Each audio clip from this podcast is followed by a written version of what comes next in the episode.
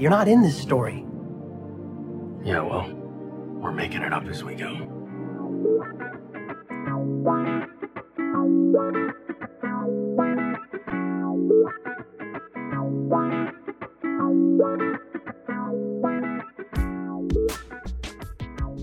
Hello and welcome to Making It Up As We Go, a Destiel fanfiction anthology podcast.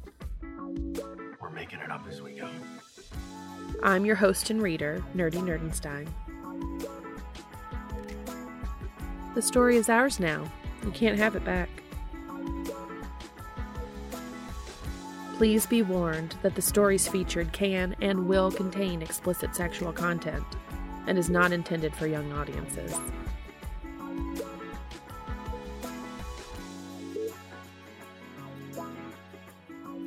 Hello. Today I'll be reading Crush My Heart Into Embers and I Will Reignite by Varlovian. The rating for this fic is mature.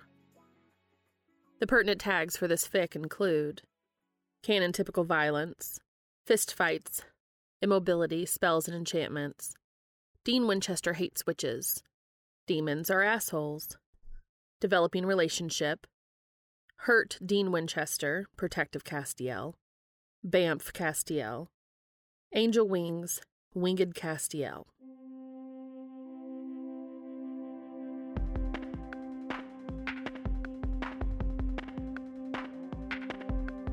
Faithfully, I tried to pick my battles till the battle picked me. Misery, like the war of words I shouted in my sleep. And you passed right by, I was in the alley surrounded on all sides. A knife cuts both ways if the shoe fits, walking it till you high heels break. And I fell from Crush My Heart Into Embers and I Will Reignite. Written by Varlovian. Read for you by Nerdy Nerdenstein. Now I'm all about you. I'm all about you.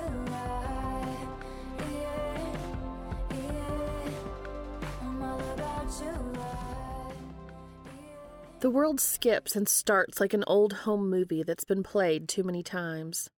Intermittent bursts of static across his field of vision. Dean blinks it away, or tries to.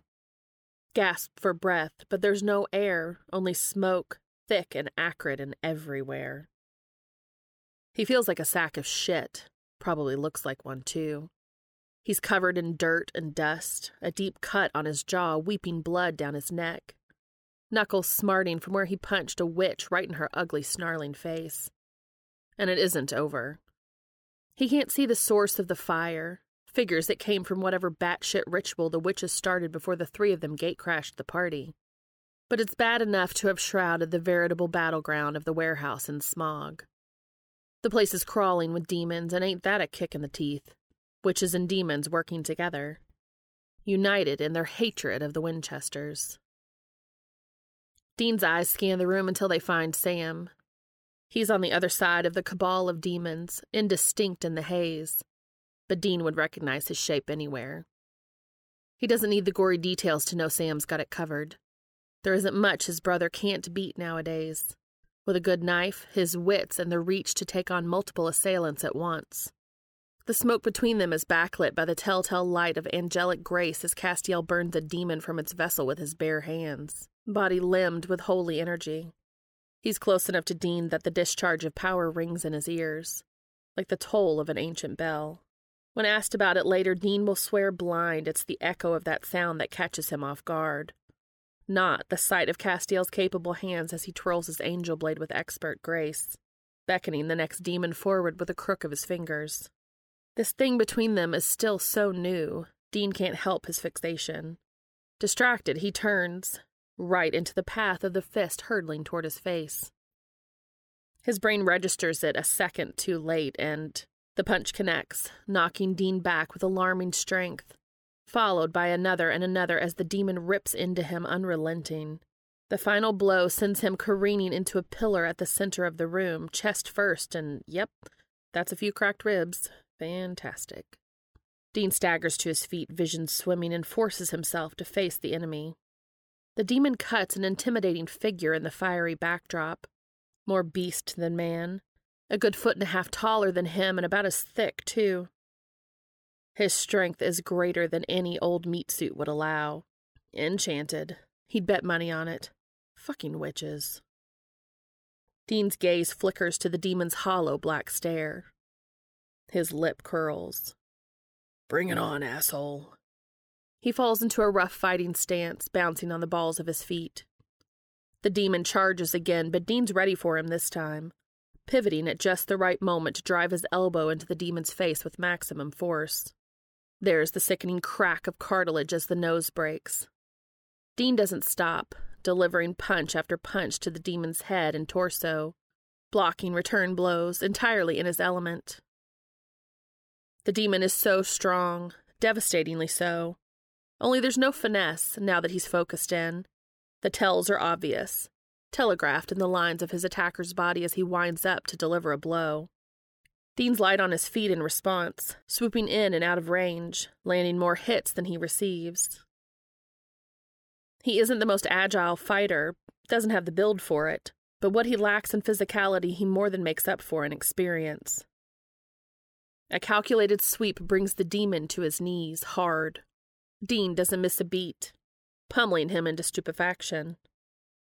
Just as the demon's head starts to resemble pulp rather than face, he drops the catch for his angel blade, releasing its hilt into his hands. The smell of blood and sulfur pervades his nostrils, throat and lungs screaming from exertion and a distinct lack of air in the smoke-blanketed room. Dean grits his teeth, flips his grip to angle the blade towards his enemy, and channels his strength into his arms for the killing blow.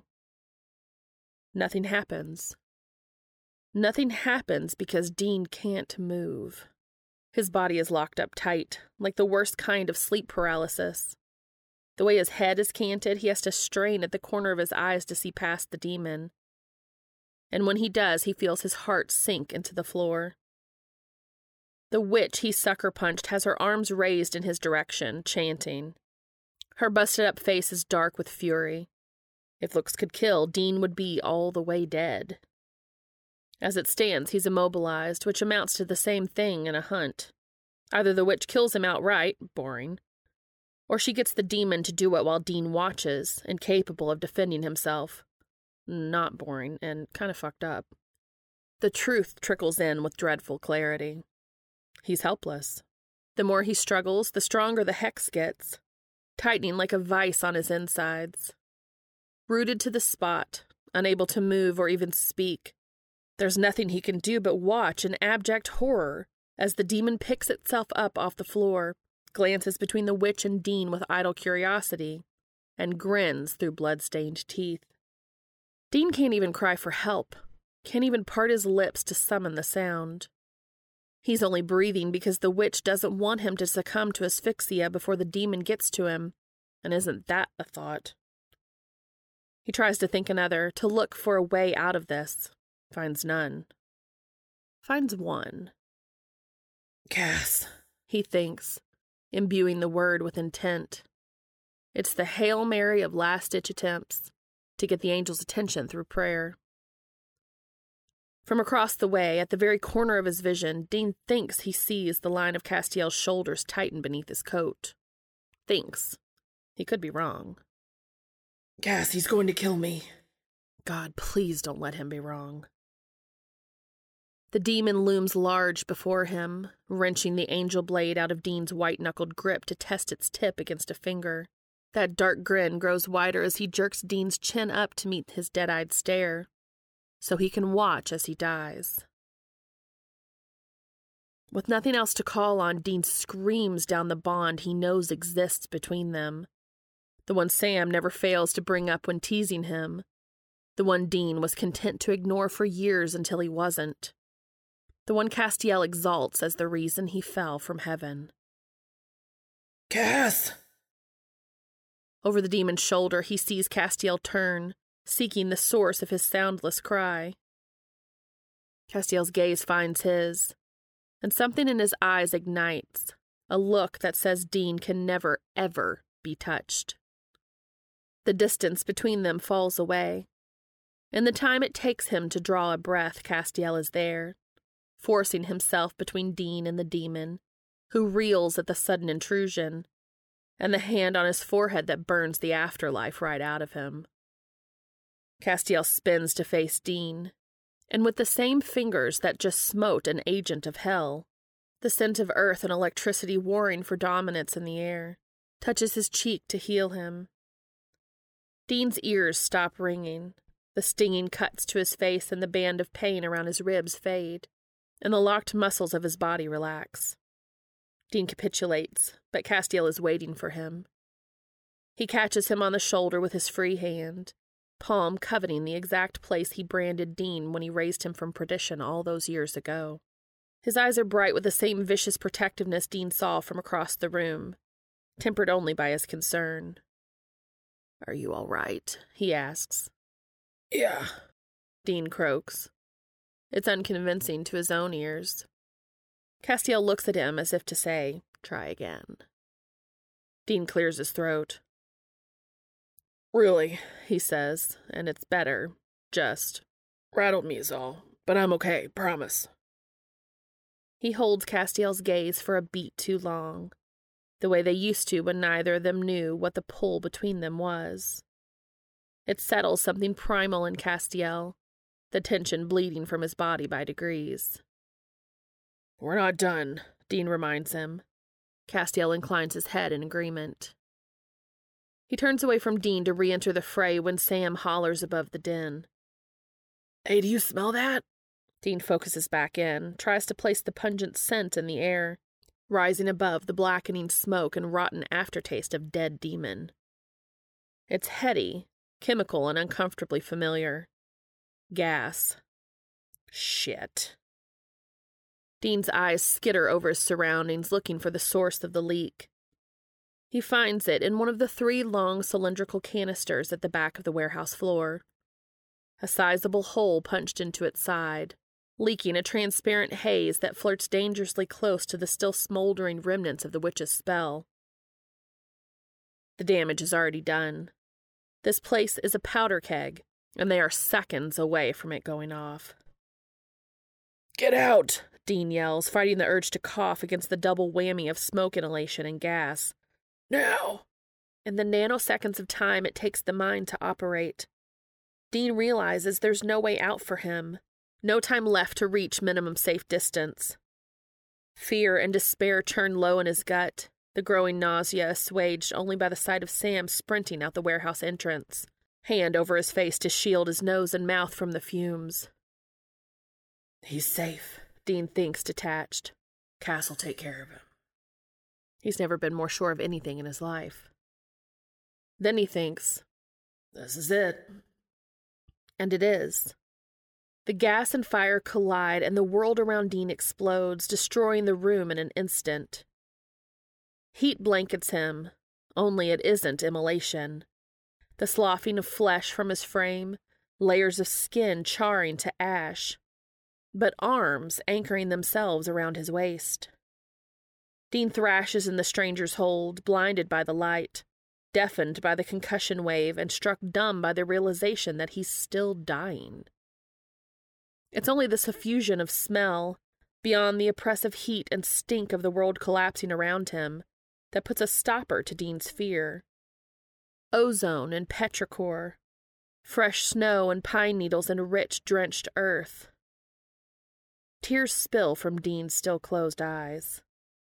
He stops struggling. Castiel's arms tighten around him and Dean clings back. It isn't just his arms. Dean's flanked on either side by a wall of angelic protection, thick and soft and ineffable. It takes a few agonizing seconds for him to notice that isn't right, another few to source out why. The entire front of his body should have combusted from the heat and fire. And as the debris clears around them, flames smoldering from the initial blast wave, Dean blinks the smoke from his eyes and opens them to see the shadow of two colossal wings, blanketing them both. "Cass." Dean tries to speak, but words fail him. It slips out in a thought, a prayer, because these wings belong to Castiel. Castiel, whose body is a perfect curve along Dean's back, securing him utterly in his embrace and the powerful fold of those magnificent wings. Castiel, whose head rests in the hollow of Dean's neck, soft hair tickling the side of his face. Castiel, who's panting into his skin, warm, quick breaths, and whose arms tighten imperceptibly around him when he hears Dean's prayer. Castiel, whose unceasing care has saved him again. In the cradle of Castiel's arms, Dean's eyes roved the breadth of his wings, drinking in every last detail. The smooth, interlacing coverts where wing meets shoulder fan out into long flight feathers the color of an oil slick, iridescent in the light of the burning room. He glimpses gaps in the plumage, places where Castiel still bears scars from the fall and his return to grace, and inhales sharply, something profound settling in his chest. Dean's never felt so protected in his life, not even when he was a child, and the tears that spring to his eyes have nothing to do with the smoke. Riding the strange high of exhaustion and awe, Dean reaches out to touch the nearest crest of feathers. For all the wings are hazy and indistinct to the eye, they're surprisingly solid to the touch, soft like velvet against his skin. Castiel gasps brokenly into the crook of Dean's neck. The hands around his waist tighten, but the overarching line of his body relaxes further into him. When Dean imagines intimacy between them, which is more often than not these days, it's never like this, in the barely survived aftermath of a hunt gone terribly wrong. As cheesy as it sounds, he wants to wine and dine Cass before they... before. The whole nine yards, because he deserves it. Because maybe Dean does too. But now that he's heard that sound, on the knife's edge of pleasure and pain, Dean isn't sure if he can live without hearing it again, and soon. The wings close even tighter in response to Dean's touch, blocking out the world until it's just the two of them in a cocoon of shadow, sharing breath in the warmth of Castiel's embrace. Yes, Dean utters, and hell, his voice is wrecked. It's nothing but a soft hiss of air, audibly only by the virtue of how close they are.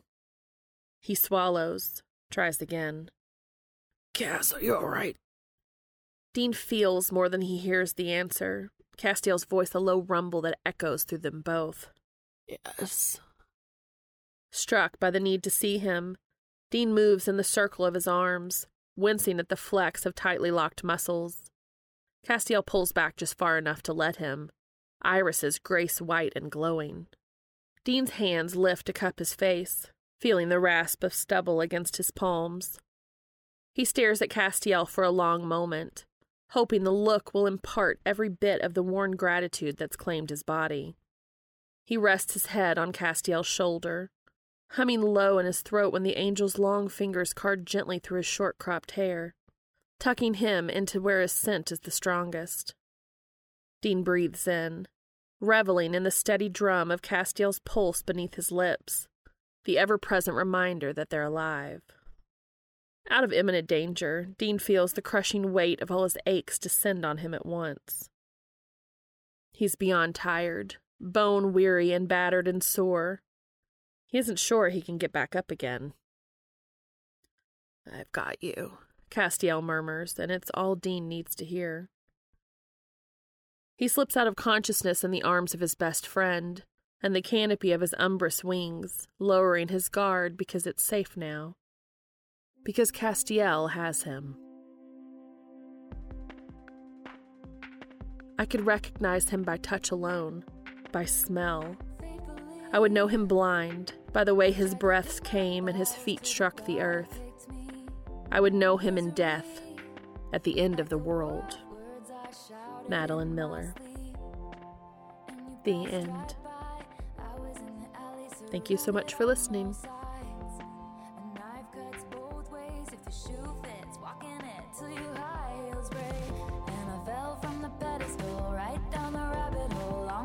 Short, it was a bad tie. I pushed from the precipice, clung to the nearest lip. lips. Long story short, it was the wrong guy. I know I'm all about you. I'm all about you. I, yeah, yeah. I'm all about you. I, yeah, yeah. Actually, I always felt I must look better in the rear view. Missing me at the golden gates they once held the keys to. When I dropped my sword, I threw it in the bushes and knocked on your door. And we live in peace, but if someone comes at us, this time I'm ready. Cause I fell from the pedestal, right down the rabbit hole. Long story short, it was a bad tie. Pushed from the precipice, clung to the nearest lips. Long story short, it was the wrong guy. I know I'm all about you. I'm all about you. I, yeah, yeah. I'm all about you. No more keeping score. Now I just keep you warm. No more tug of war. Now I just know there's more.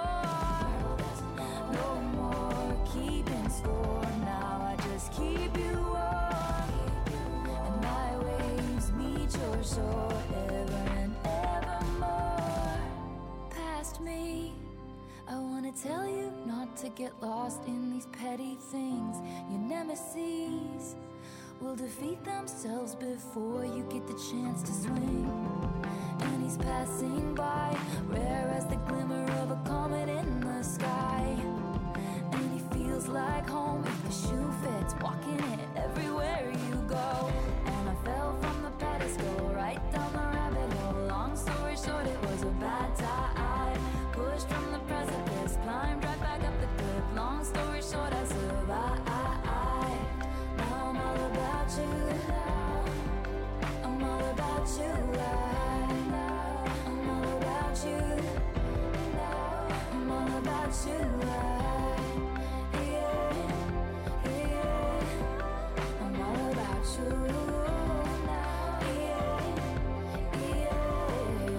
I'm all about you. Story short, it was a bad time. Long story short, I survived. Gasps for breath. I cannot say that word. Gasps for breath. Gasps for... Gasps. Gasps for... Gasp for breath. Gasp. Gasp. Gasps. Gasps. Why can't I say that word? That dark grin grows wider as he jerks.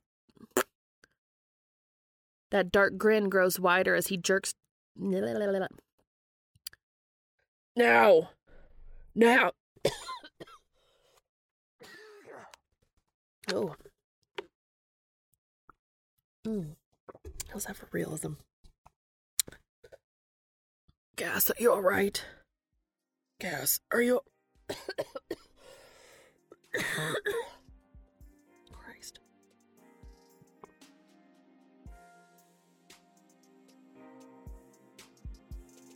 Thank you so much for your support.